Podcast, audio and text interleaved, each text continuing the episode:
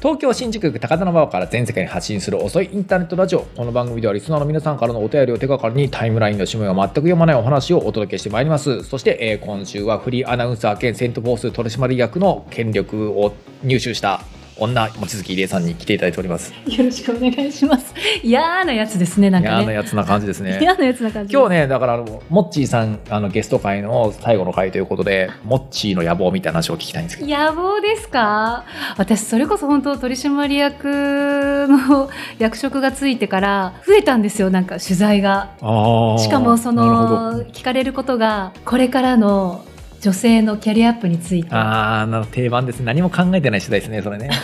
とかやっぱりセント・フォースをどういうふうに変えていきたいかんこれからの野望あの目ね標みたいな僕が聞きたいのはそういう意識高い話じゃないんですよあもう人間望月理恵あが人間何を欲望し何を獲得していけるのかみたいなそういう実存的な話が聞きたいんあですそっちセント・フォースをどう変えていくかじゃなくていいですかいいです当然いいですいやーどうですかね本当にもうこの高尚な遅いインターネットラジオ交渉のでは中何ででもないですよもう遅くて緩い回になってしまって申し訳ないんですけそどんなことないですよだって遅くて緩い回のがこのラジオですよ遅いインターネットラジオなんだからいいんですかいいんですよいいん ですかどんどんどんどんホワイトパーティーの話していきましょう ちょっともう本当それめちゃくちゃ印象的だったんですね めちゃくちゃ印象的でしたね僕だって本当モッチーさんに言われるまでホワイトパーティーの存在知らなかったんでねすいません世間知らずで、いやちょっといやあのほとんどの人が知らないと思いでますもモッチーさんもね東映レトロソフィーコレクションとか知らないでしょ知らないいでろんすな知ら世のない中です広いんですよいやもう知らないことだらけですよ宇野さんの本当動画見たり本読んだりしてもう知らないことだらけですもんありがとうございますどれだけあ頭にいろいろ詰まってるんだろうってりがとうございます私もうカッスカスですよ頭なんまあでかもそんな僕の話はいいですよだからモッチーさんの欲望のお話を聞きたい欲望が本当にないんですよねそんなことないでしょ20代の時にそれこそ今のセント・フォースの事務所に入ってでいろんなオーディションを受けたりとかしてて社長に言われたのが「モッチーって闘争心ないわけ」みたいな「これやりたい」とか「あれやりたい」とか「これをつかみたい」みたいなことってないんだねって言われたのがいまだに印象的で、うん今思い出しても今もないなと思って。えーじゃあなんかえーでも普通に夏やりそびれて夏終わっちゃうけどちょっとやっときたいなとかそういうこととかないんですかもともとやりたいなと思うことを決めてることがないので、マジでやすりかたいとかがそんなにないんですね目の前の本屋さん行ってだーって本を買って、まあ、これを順番に読みたいなとかそんなぐらいなんですやばいですねやっぱり人生は本当エネルギーだっていうぐらい言わなきゃいけないぐでらい別にそんななんかこう目標を持つことが立派とかそういう話じゃなくて普通に生きてたら欲望とか生まれてくるじゃないですかこんなところに担々麺屋できたんで絶対行こうとかなんかそういうことあーそんなそういうことは日々あります、うん、なんかし育ててる植物をもっと大きくしたいとか あとでも最近では自分のことプラス何か役立てることがあったらいいなっていう思いにはなっていてジャパンハートって NPO 法人であるんですけど、そこのアドバイザリーボードをさせていただいていてでいろんなオンラインのなんか会だったりとかも出てるんですけどそうその最高顧問が吉岡秀人先生って言って医療のないところに医療をっていうのをやっていらっしゃって、ラオスだったりカンボジアとかに無償でやってる方がいらっしゃるんですよもうその人にもう感銘を受けてしまって自分ができることは何かなっていうのを日々思っているそんな時です ね。なんかすごい立派な話なんですけど僕が聞きたいのはそういう話じゃないんですちょっとえなんでもいや本当に例えそうなんです例えばですね僕はねこの土日にねガシャポンやりに行ったわけですよはい、ガチャポンってこういうのですよねこうこうこうガチャガチャそうそう半年くらい前からうん8月第4週発売だっていうふうに予告されていてもう絶対に欲しいと思ってたガシャポンなんですね仮面ライダーのね昔の仮面ライダーのキャラクターをね今ちょうど今日50周年なんで今,、はい今年ってそのガシャポンを新宿まで回してきたんですよでポイントはね僕はねその第一報が出た瞬間にその専門のサイトに行ってそのガシャポン全種類予約してるんですよほだから黙っててうちに送られてくうるんです送よられてくるで もでも僕はやはりこんだけ楽しみにしてたガシャポンはやっぱ回す快楽も含めてガシャポンなんじゃないかっていうことをあまあ確かに思い直してうんまあ、あれはあれで保存用に取っておくとして回しに行こうと思ってこの暑い中に新宿まで行ってそして回してきたんですよ。へえそれどうでした気持ちよかったですかやっぱいやり気持ちよかったしもう一発目で一番欲しかったキャラクターができたんでやはり僕は本当あの神に愛された存在なんだなということをあいいです ね思いましたよ、よ。はい自己肯定感そう大だか事らだからそうだからそういうことってないんですかそういうことですねでも最近神社巡りしてるんですけどそれはなぜですか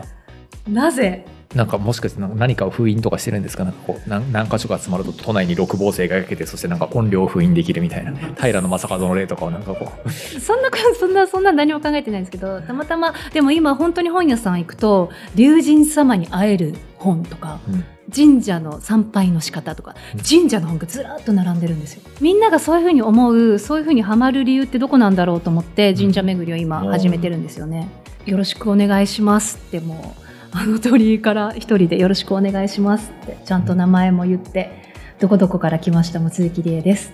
うん今日はこういう理由で来たんですけど受け入れてくださいますかみたいなのをずっとこうやりながら20分ぐらいお祈りして20分ぐらいお祈りってそれ結構神社の人迷惑ですよね なんで迷惑ですか全然結構いますえでもなんか20分こうやって後ろになんか行列ができていたりとかしないんであす全か然全然もうそんなに人がいない人気のないところ平日の、まあ、朝に行くんですけど意外となんかちらほらいらっしゃって急になんか水をまく人とかもいたりとかそれちょっとなんか追い払われてんじゃないですかそういう話いや違う違う自分が参拝する前に清めるために手も洗った後にバーッとこう賽銭箱の前に水をまいてからお祈りする人が急に隣に現れたりとか。あみんなこう神社活動こんな風にしてるんだっていうのがねちょっと分かって僕一時楽期しねくてあの御朱印集めしようと思ってはい、御朱印帳を買ってなんかあの京都出張が多かった時期なんですようねん人生で何年間かその時についでに御朱印集めしようと思って御朱印帳を買ってなんか6か所ぐらい行って飽きてやめちゃいましたね早いですねいや飽きるのなんかねあのいや神社の建物とか行くのは結構楽しいんですよ、うんただなんか御朱印そのものが結構全部同じに見えるというかあ御朱印自体の結構ビジュアル的な魅力がちょっと薄くてーまあやめましたね似てる感じはあ似てりるます感よじがあってね。なんかなんかそう建物自体を行くんだと別にこの御朱印帳を持ってく意味ないなみたいなこと思って、私は御朱印もらってないんですよ神社巡ってるんですけど、うん自分で絵を描くっていうようにしてて でもそれが最近それこそ全部同じに見えてきてもう途中でやめようかなって今思ってるんでえちすけょっとそのど辺ちょっとネットにアップしてください よ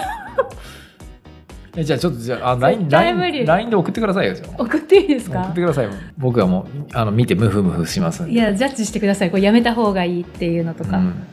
神社巡りかあれが僕今年ね夏ね毎年カブトムシを近所で探してるんですけど、うん今年も全然出会えなくてクワガタにはね2回ぐらい遭遇してるんですけあどそれってもう減ってきてるんですかいや今年多分僕が忙しくてあんまり朝早く起きれなかあっーいけなかったっていうた、うん、っていうことが一番の原因だと思うんですけどなんかねタイミング悪かったのかねカブトムシを一回も見ずに終わっちゃったんですよねだからその後で僕は強い敗北感を得てるんですよもういないですかもうこの時期えだっととねい9月、うんいや10月、気温とか天候にもよるんだけど、うん9月第1週くらいまではいますね大体あそうなだかんらですまあもうちょっと探せばいいと思うんだけど僕がよ一番よく行ってるところではもう全然もう影も形もなくて、うんだからちょっとなんか別のスポット行こうかなと思ってますうーんでもお好きなんですねなぜ人はカブトムシを探しに行まくあ、んです別か、にカブトムシじゃなくてもいいんですけど虫とか好きでああいうの人間とコミュニケーションあんまり取れないところがいいんですよなんかおーな何考えてるか分かんないじゃないですかだから犬猫とかだとなんか中途半端に意思疎通できてあんまり面白くないんですようーんあじゃあちょっと声を発しないっていうところが、うん、発しないというかなんかこう自分たちと全く違う世界でこいつら生きてるんだなっていう感じがするところがいいんですよ一時期私あの苔の中にいるクマムシにはちょっとハマりましたハマるってどういうこ苔を育ててたんですけどクマムシってすごい餓死状態にできるんですよとああはい聞いたことあります聞いたことあります、うんこう水がなくなってちょっと干からびた苔があってそこに水をあげるとクマムシが急に動き始めるっていうそれを見るのが快感ああそれちょっといいいかもしんない、うん、